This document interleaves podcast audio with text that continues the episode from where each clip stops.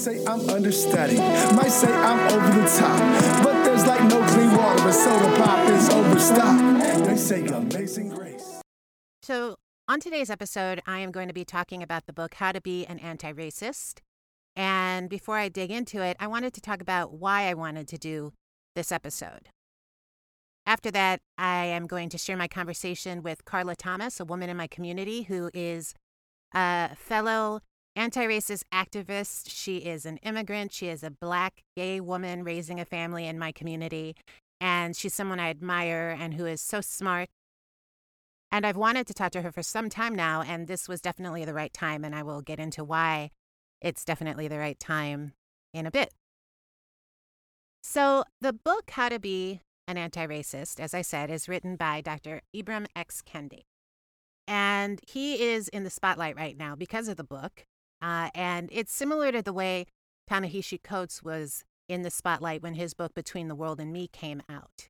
So I've been seeing Dr. Uh, Kendi's name a lot. I decided, okay, well, clearly this is something I need to have on my radar. I was going, I needed to give it a read so that I could, you know, be current and add to my arsenal in terms of actionable ways to be anti racist. It's a great title, right? So I am in this episode going to be talking about the things I agree with in the book and the things that I feel are articulated in a way that are exciting and revelatory and useful. And then I am going to go into uh, some areas of the book that I do not agree with, and some I actually think are dangerous. And the reason I feel they are dangerous is because our culture tends to cast its light on one anti racist at a time. So for a few years, it was everything and anything Ta-Nehisi Coates had to say. And anything he had to say was considered law practically. All conversations were centered around what he had to say about reparations, young black men, etc. Uh, for a while, it was Roxane Gay, the Haitian American writer who is regularly featured in the New York Times. And, you know, so she had the spotlight on her. The problem, I think, comes when their voice becomes the representative idea. And then to disagree with them, not oppose, but to disagree with them looks like you are disagreeing with progress. And I want to do this episode because anti racist thought cannot be a monolith. And it's what I see what's happening right now with Ibram X. Kendi. Yeah, he is the main voice I am hearing. He is the person I am seeing is he is the person I am seeing featured as the featured speaker three times in my community, three separate times, right? So his word enters into the cultural consciousness, and other leading anti racist activists don't necessarily get that airtime. And that isn't so much about, well, that's not fair, as much as when that happens, we create sort of like false gods around the topic.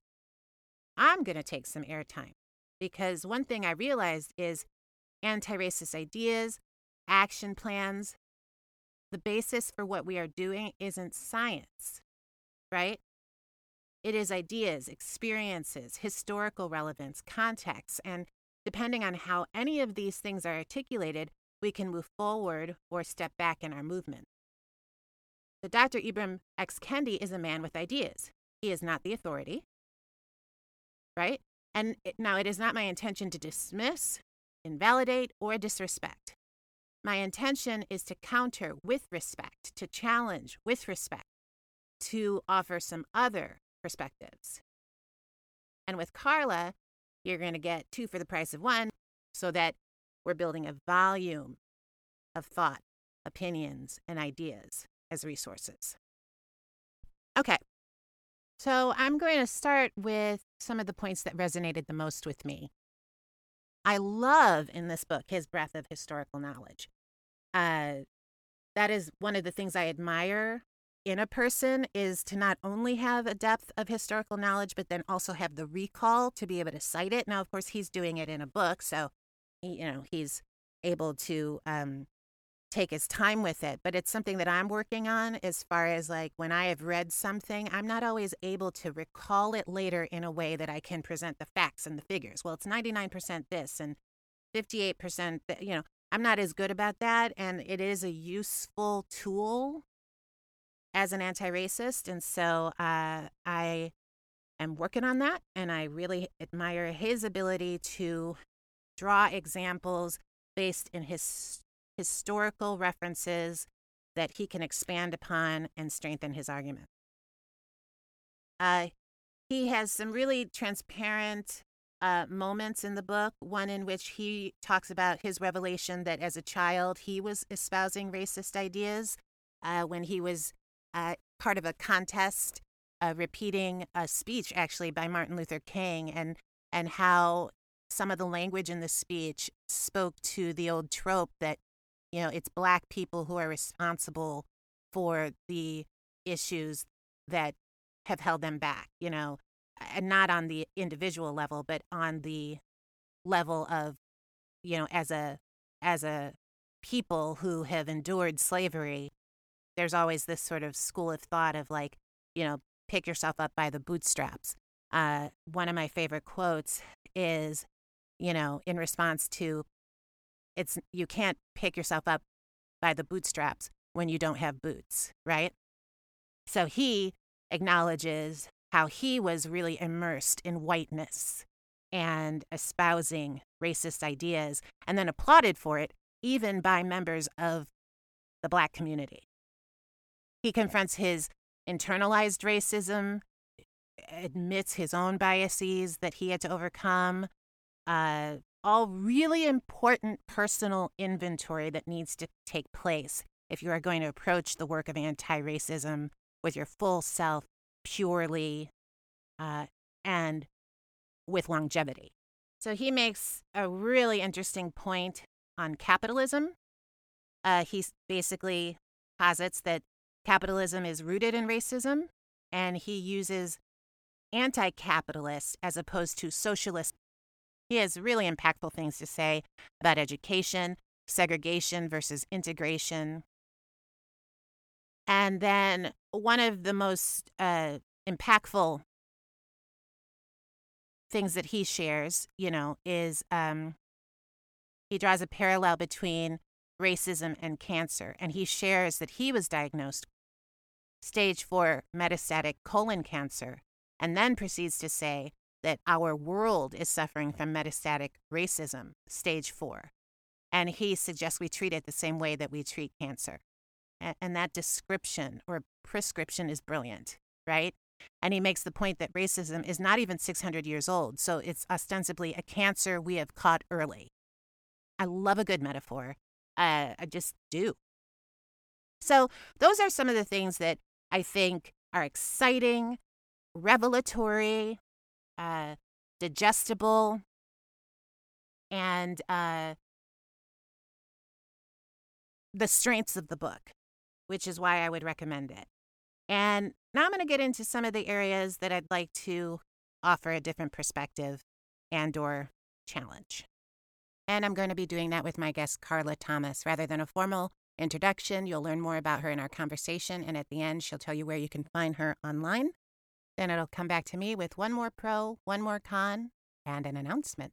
I have to say, you know, I want to put it on record how much I admire the work that you do, the conversations that you lead. I just think you're whip smart and uh, I learn a lot from you. And I'm really grateful and appreciate you being here. Why, thank you very much. And I'll slip you a $100 later. Well, thank that. you very much. uh, so I wanted uh, to have you come and join me in this conversation uh, because uh, we had an opportunity, uh, our town hosted Ibram X. Kendi.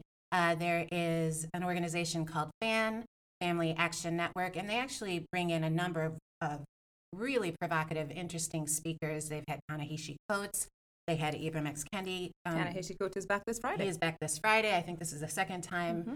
Uh, Dr. Kendi has been here. So, um, sold out, well, not sold out because it's free, but um, full house of the high school auditorium on a Friday night, coming to hear him talk about his book, How to Be an Anti Racist. I was about midway through at that point, and I was taking copious notes and really starting to build a perspective and a point of view about the book. Um, some things that resonated with me, some things that I thought were a little questionable, problematic. So I'm there that evening, and excuse me, right as I was about to leave, right towards the end, because I couldn't stay for the Q and A as much, um, I hear your voice and I see that you have stood up and asked a question. And as soon as you asked the question, I was like, I see you, Karla. I know what's going on here. And so, uh, for our listeners, would you mind sharing what that question was?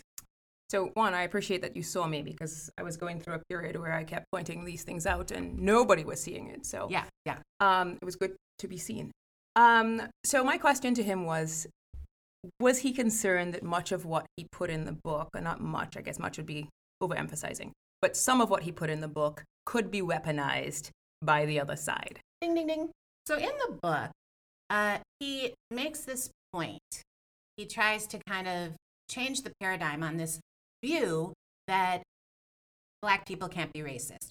Black people can be prejudiced, but they cannot be racist because historically they are not the people in power. And quite honestly, that has been a necessary argument, I think, in the conversation around anti racism and equity and inclusion, which is look, everybody has bias, everybody has prejudice, but the people in power, uh, bias plus prejudice plus, plus policy is what creates racism and what creates someone who is racist, right? And so, would you agree? I, I fully agree with that. Yeah. So uh, suddenly, for him to sort of come out there and have this platform where he wants to change that up and say, well, Black people can be racist too. When I read that, I was like, this is dangerous for the exact reason that you articulate the, the opportunity to weaponize it. Uh, would you talk a little bit more, more about how you feel about that? So, you know, one of the, I mean, one of the key things as somebody who teaches classes on bias and race, anti-racism, is it's it's like the core definition of what we have, and that is a theory, right? That's connected to critical race theory.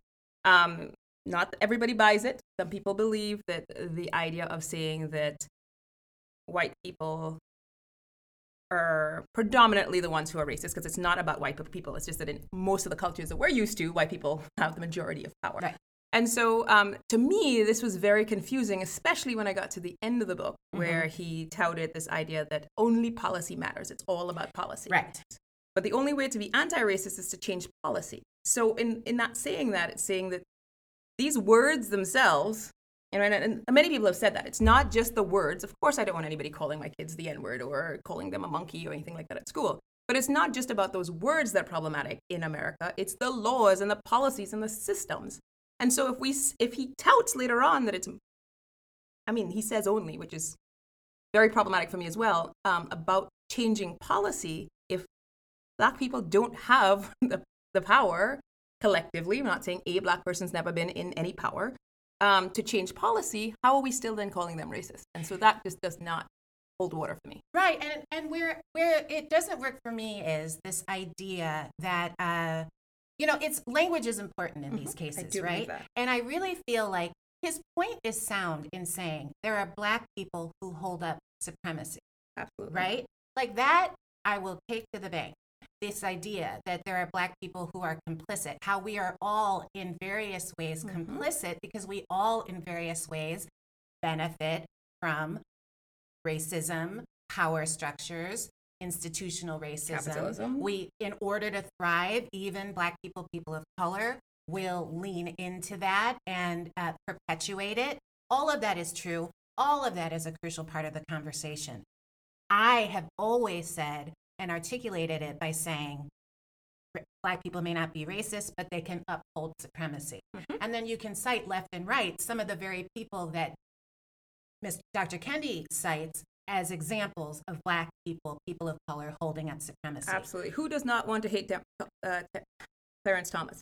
Clarence Thomas, I mean- Ben Carson, Omarosa before she apparently saw the light. Yeah, but, no, she ain't yeah, seen no not, light. Not so much. Um, she saw the door, then she pretended to see the light. But the point being, like, that's fine. That's important. That's necessary. To shift it into now saying black people can be racist, right? And when you have something like that, that's kind of a headline catcher, that becomes the thing that people remember walking out the door, right? And it was finally picked up by CNN this past week. Yes. And they, who's going to pick that up next?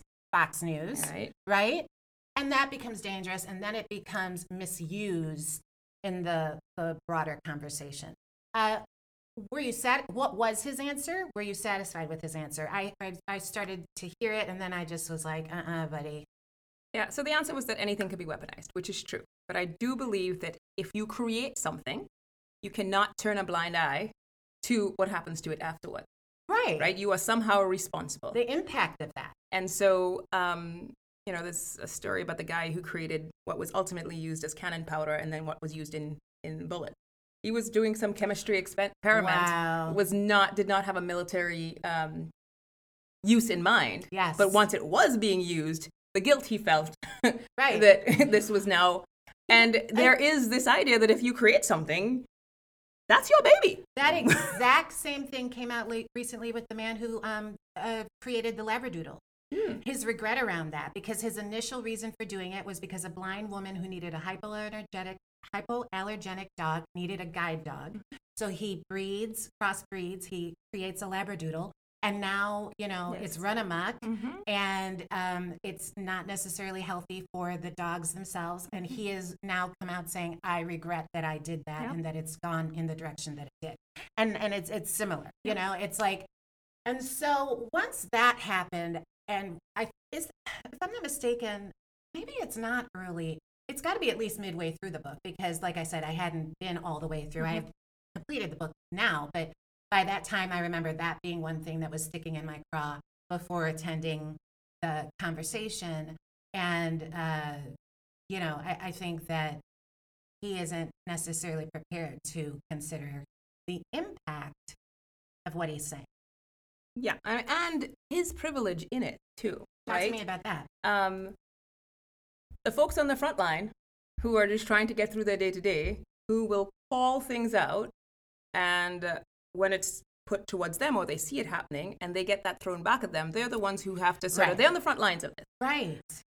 He is on the front lines in a huge, big way, right? He has recognition, he has his policy Right. institute, etc. But people are not going to step to him No. in the no, same way that the folks in the front line have to deal with it. No. So again, I, you know, like the, the privilege in not recognizing, um, not you know, not kind of shrugging off the idea of how it would be weaponized, and not like providing the people on the front lines with the tools. I mean, you created it. Let's let me hear how quickly you can defend that. That's a, it's a really good point. and and I think that uh, some of that comes from the fact that it is bold and necessary. I think to continue to redefine words, um, and which is what he really I think attempts to do in the book. Uh, but this one I felt was a little was reckless and um, didn't help. Um, so, what for you in the book resonated? That um, you know you were mentioning before we got on mic that initially um, you know you were vibing, you were you were pretty good first few chapters, and then um, so what were some of those things that resonated?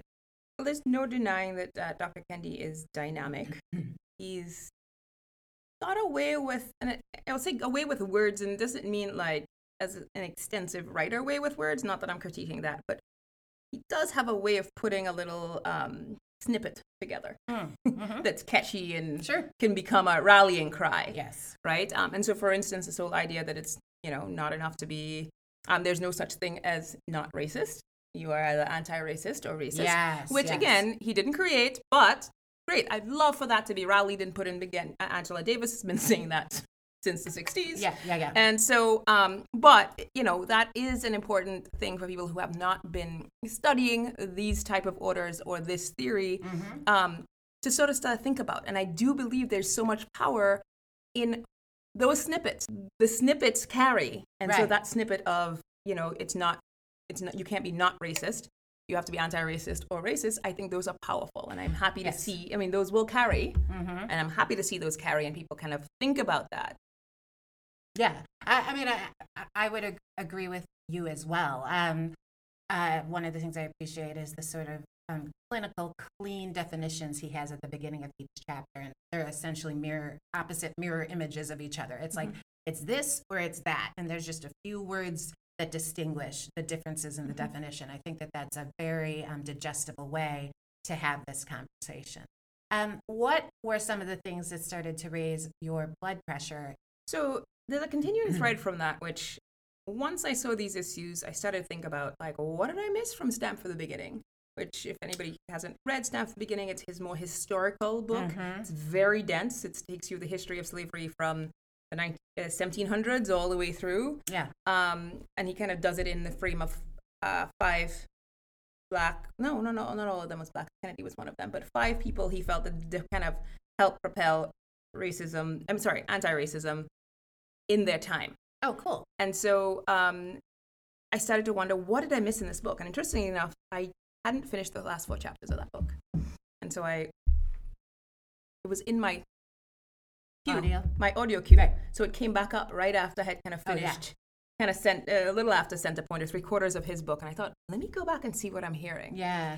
And so, and I bring that up because this whole idea that black people can be racist, which kind of takes the power out of the equation, so it can go both ways. Yeah. I found being repeated in uh, Stamped from the Beginning, you know, as I was le- read, read, reading the very end. And so one of the things he does there is that he kind of brings up this idea of Bo Derek back in the 60s where she had the blonde braids. Right. Right. And she, like all, all white, well, not all white women, but a ton of white women started running out and getting those blonde Right. braids. And uh, he called black people hypocritical for being upset about and calling that appropriation and saying that she was appropriate and white women in general at the time were appropriating black culture because we as black people had been appropriating white culture for decades by straightening our hair. Oh, lordy. And at that point, like, that was a gut punch for me. Yeah. because one, I think that's where his patriarchy comes out, Mm-hmm. right? Yeah. Let's just admit that the standards of beauty and the pressure around standards are Right. more directed in our culture towards women. And so maybe some overlooking Mhm. of the pressure of that. Also, some, I mean, he's a historian for Christ's sakes, but like this idea of our, our hair, our bodies, our skin colors were not seen as beautiful. Yeah. It's a brainwashing that had people straightening their hair and bleaching their skin and um, not appreciating the black body as a form, Right. A form of survival and a form of to get a job. to get a Like I look at job. pictures of my grandmother and my mother in that time with the whole flip hairdo and whatever. Right, Like right. that's how you got a job in an office. Right. And again, the claim that he's making with that example is that that's an example of black people appropriating white people. Yes. Oh, that Lord. and he so the whole thing against uh, Bo Derek was Ah. hypocritical because we had been doing it forever. And again, if you take the power and the ah, context in that situation out, well then of course it could go both ways, That's right? White can appropriate, black can appropriate. Well, and also it just begs the question what's the point? Yeah. What exactly is the point of trying to almost neutralize everything? Yes. Who are you doing that for? Who's your audience, right?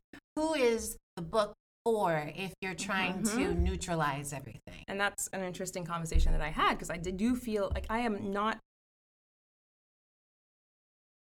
as much as I I bring up the piece of power, and I think that people who are against critical race theory and this idea that um, black people can't be racist because they don't have power tend to go all the way to the extreme that says, well, if you tell me black people don't have power, that's taking away my power. I'm like, ain't nobody went there. No. Like I'm not. No. I've never felt powerless no. um, on We're my day to day. Power structures. Power We're not structures, talking about right. the individual. And so, um, if you don't go to that extreme and say that, well, when you when you say that racism equal power plus privilege and black people can't be racist because they don't have power means it takes away all your power as a person, I, I just it's, it's so swiping into one direction. But um, I forgot what I was going to say now. Well, it's okay, and but I also think that um, it it gets us going down a rabbit hole that doesn't matter. Yes, Like I couldn't imagine. I couldn't imagine, be imagined, in terms of how it can be weaponized.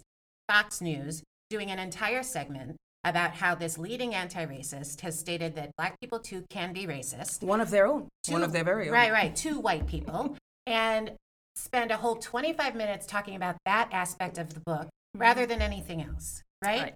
And it's wasted time. Hmm? And as anti racist, and it's not efficient. It's Given not with who has the po- who has the majority of the power, Yeah. and who's doing the most damage, bang for buck, people. Yeah. Let's focus on that. Yeah, and I just think that we need to be so mindful as Mm-hmm. anti-racists in terms of whatever we're putting out there that we make sure that um, we are, to some degree, honestly controlling that narrative, Mm-hmm. right? And seeing it all the all the way through the beginning, middle, and end. Um, one area that was challenging for me, and um, I'm wondering what you, and I think you mentioned it before we hopped on mike um, is essentially how he says that you have to change policy first, then minds. And his idea is that changing minds is not activism. Um, and uh, that bothers me, right? A huge part of what I do as uh, a woman who's, you know, doing this podcast, as a woman who uh, does facilitations and DNI workshops and all of those things, a huge piece of what I'm doing is about changing people's point of view, mindset, uh, rearranging the brain, all of that stuff. Building their schemas. Building the schemas. And for this, for him to dismiss all of that and act as if none of it matters uh, was an issue.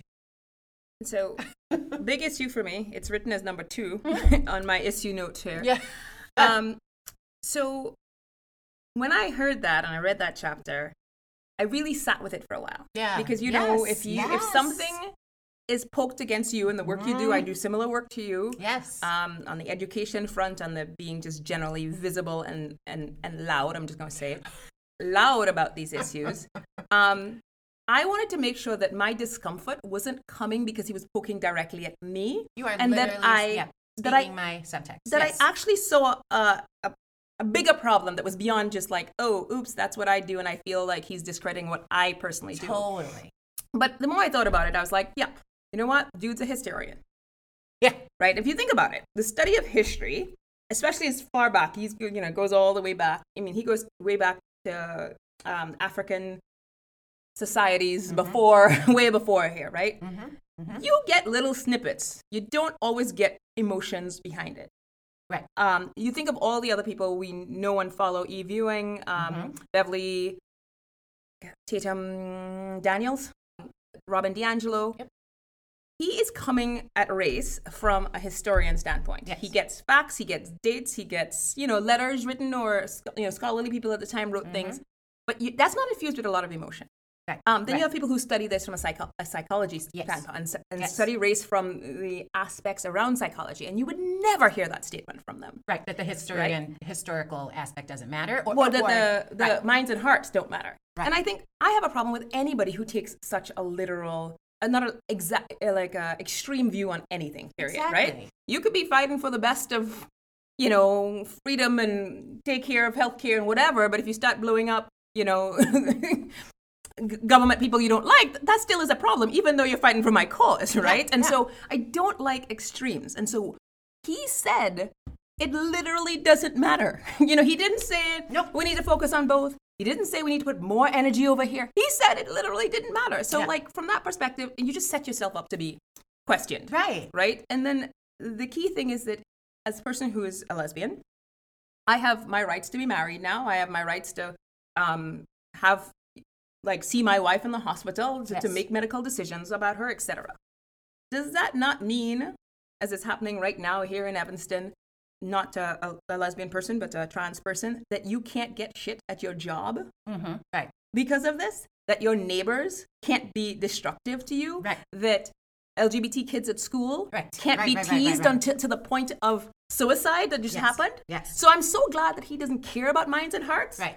But like, it's a little bit of both. Right. Of course, we need policy done. Yes. But to dis, dis I mean, to totally discount the minds and hearts piece, I was like, dude, I'm done. Uh, Right, because it's this like it's the speaking in absolutes. Yes. That does not help the the cause. You know, it's this notion that if you're, you know, and I, and I went through the exact same processes as you. I was like, oh shit, well that's a big old bulk of what I do, right? Mm-hmm. But it's like I have seen the impact. I have seen when a mind changes, and by when you are changing the thought, the you're you're creating the army of folks who are possibly more adjacent to the policy right mm-hmm. so if we're talking about ultimately policy that needs to be changed we also are creating thought leaders we are also creating anti-racists and trying to hopefully inspire them to then go into their workplaces and and disrupt the conversations and change the status quo And so uh,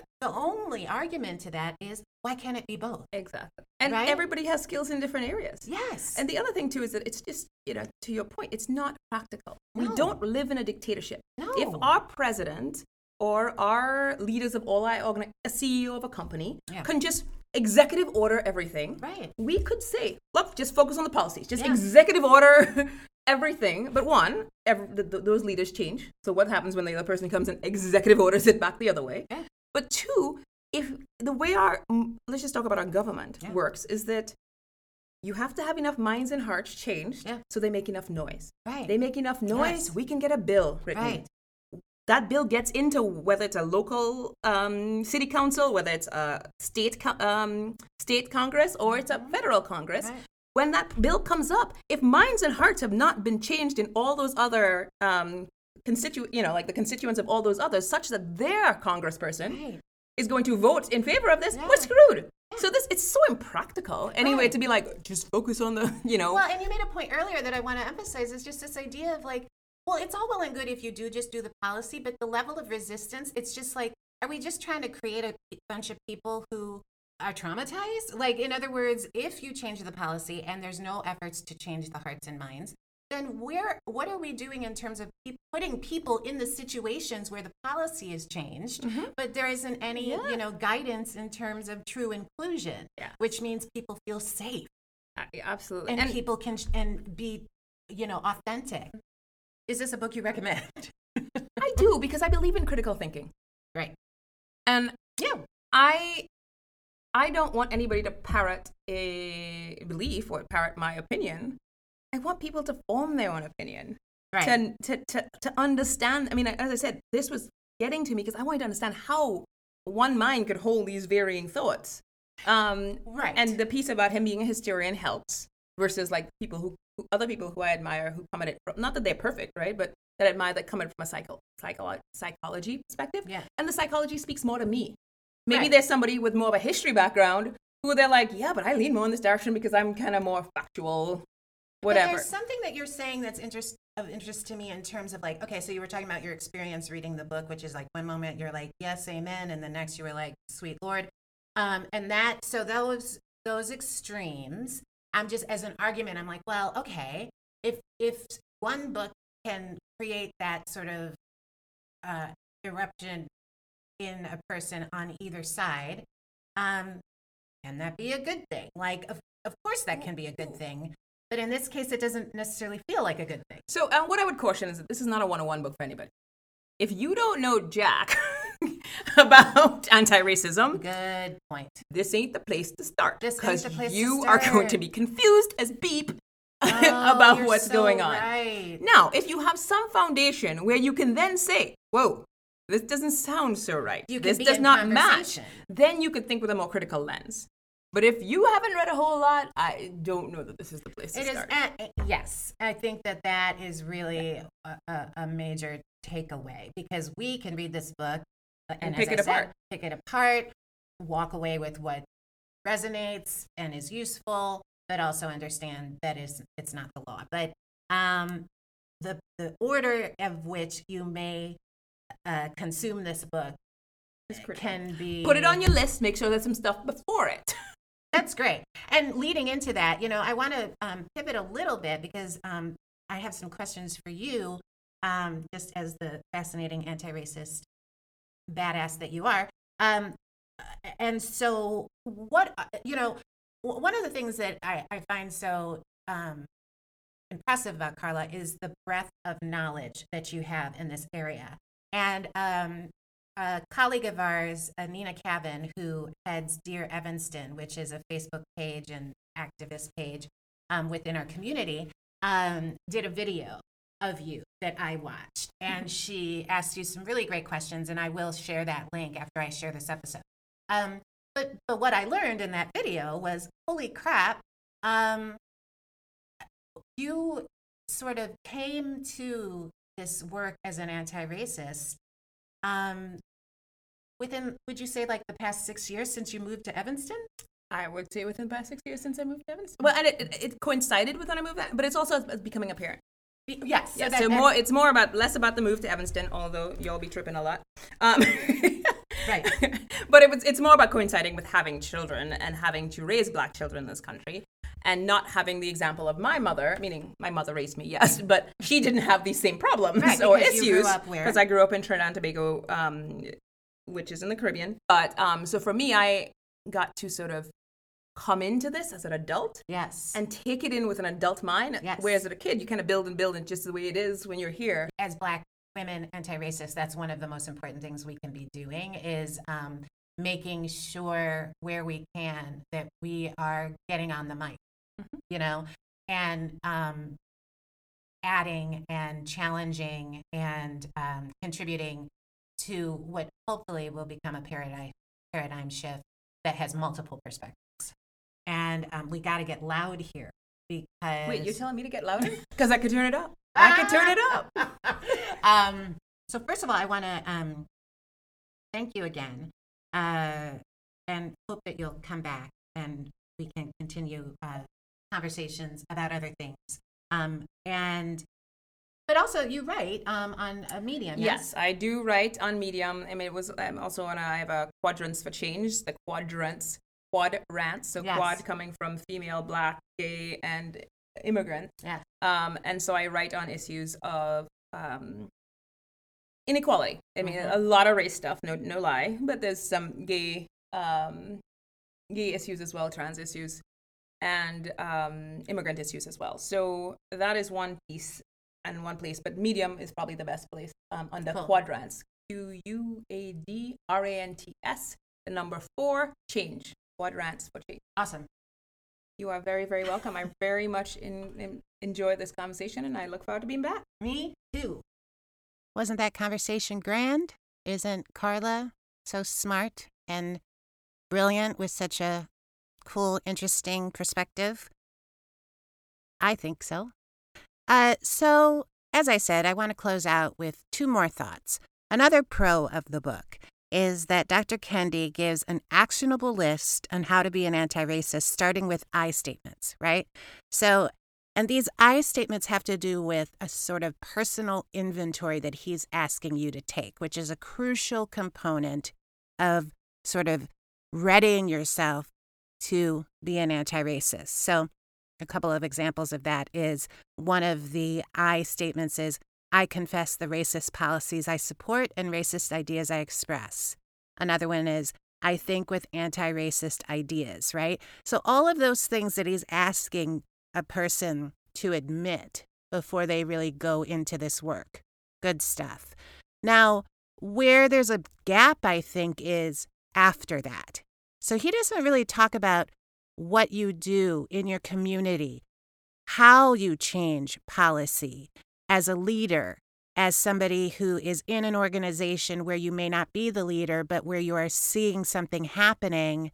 What do you do? So I'm talking about some of the things that I talked about in a previous episode where I was like, okay, here's how you write a, an anti racist email, right? That sort of covers how the recipient of the email might react, things they might say or do, and sort of preempting some of those reactions so that that email can be as effective as possible, right? And get what you want done and get what you want changed, changed. Dr. Kendi doesn't do that as much, right? So I feel as if there's sort of an imbalance between the content of the book and the title of the book, which is How to Be an Anti Racist. How the heck do you do that? Because I do want to talk about one more thing in the book that really left me cold, quite honest. So, uh, there's a leading anti racist activist who has been on the scene for a very, very long time. Her name is Dr. Joy DeGruy. Um, I'm not sure that's how you pronounce her name, but it is, um, how does she spell her name? Capital D E, capital G R U Y. And she has done a great deal of work in an area called PTSS, which is post traumatic slave syndrome. And the thesis there, or the point there, is that the history of slavery, and then from slavery, mass incarceration, Jim Crow laws, uh, redlining, all of the traumas since slavery to today that Black people have experienced has created something of a post traumatic stress disorder, right? And she coined the phrase post traumatic slave syndrome, right? And my understanding of it is that what she is saying is essentially we have to take to heart as a culture the trauma Black people throughout generations have endured and what role that plays in how children are raised, how people thrive, or how people uh, suffer disproportionately, however you might want to look at it. And I think it's sound, and I think that it places that trauma on a pedestal in a way that's important to look at when we have these conversations, right?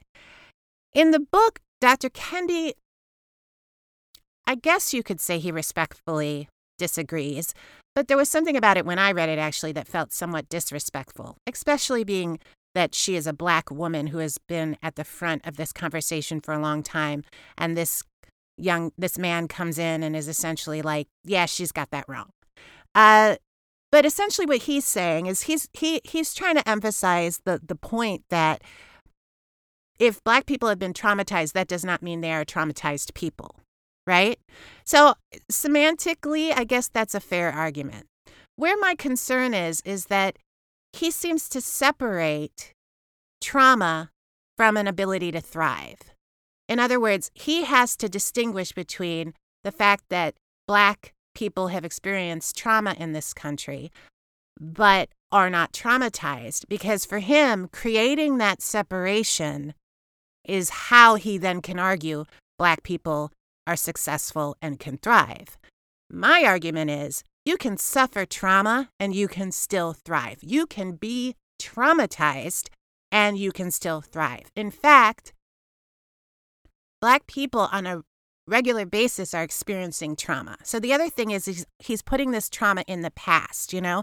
He's sort of strictly rooting it in a way to slavery or Jim Crow laws, uh, so on and so forth, right? Things that happened before the civil rights movement, as opposed to the things that are still happening every single day.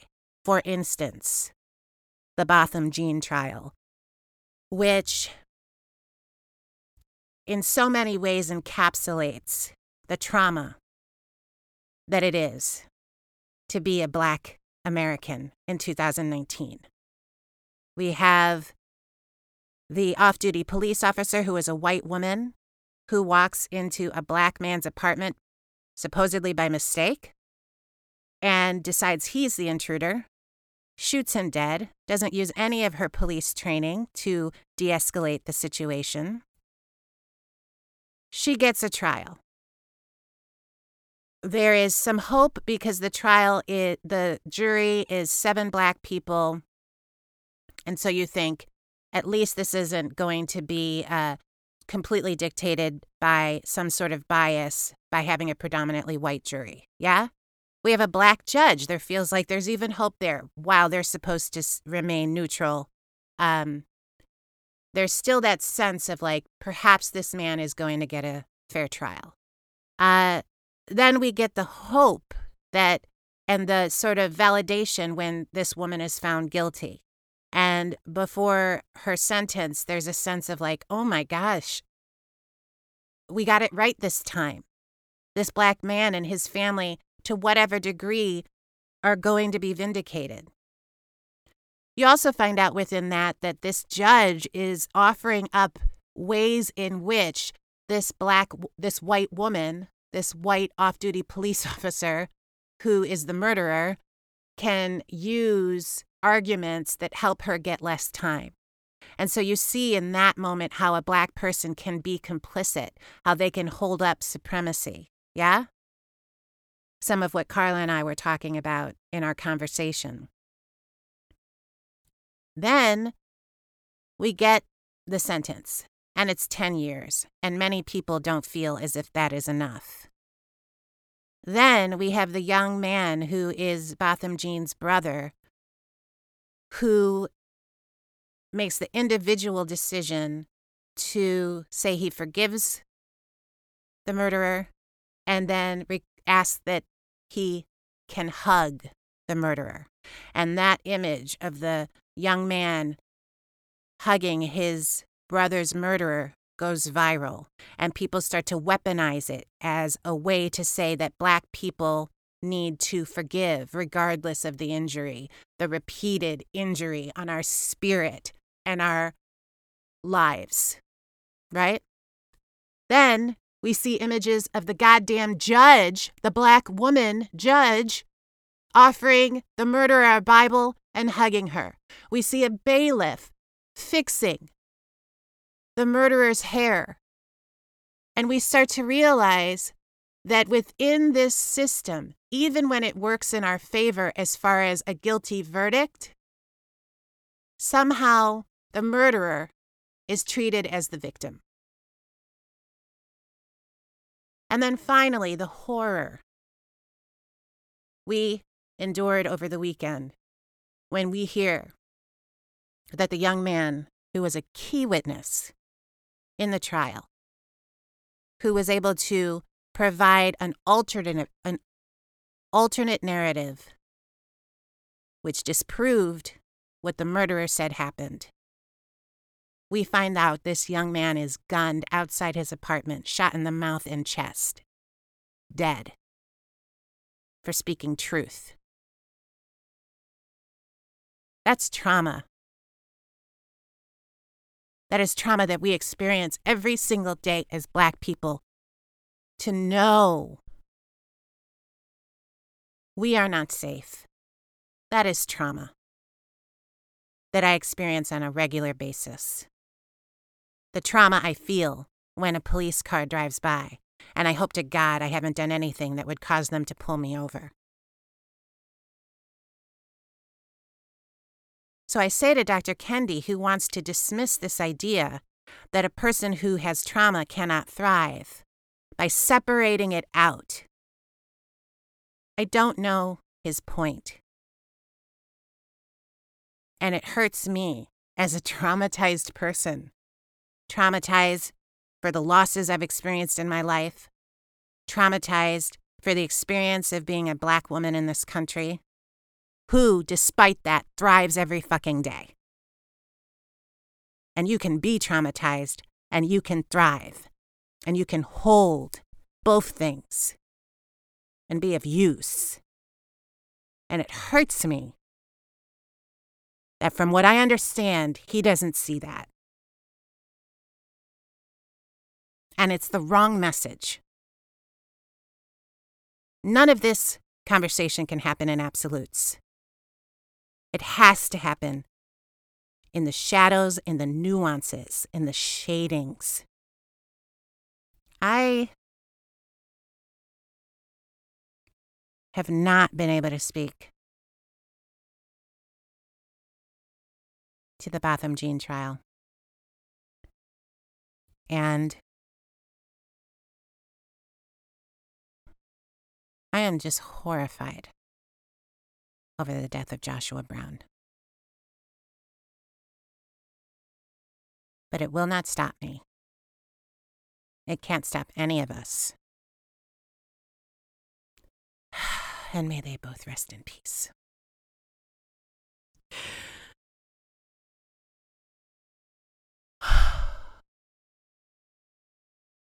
Grace basically gives you the ability of God to build the kingdom on the earth. Right. We can't build the kingdom of God through personality, intellect, through our own physical strength. Yeah.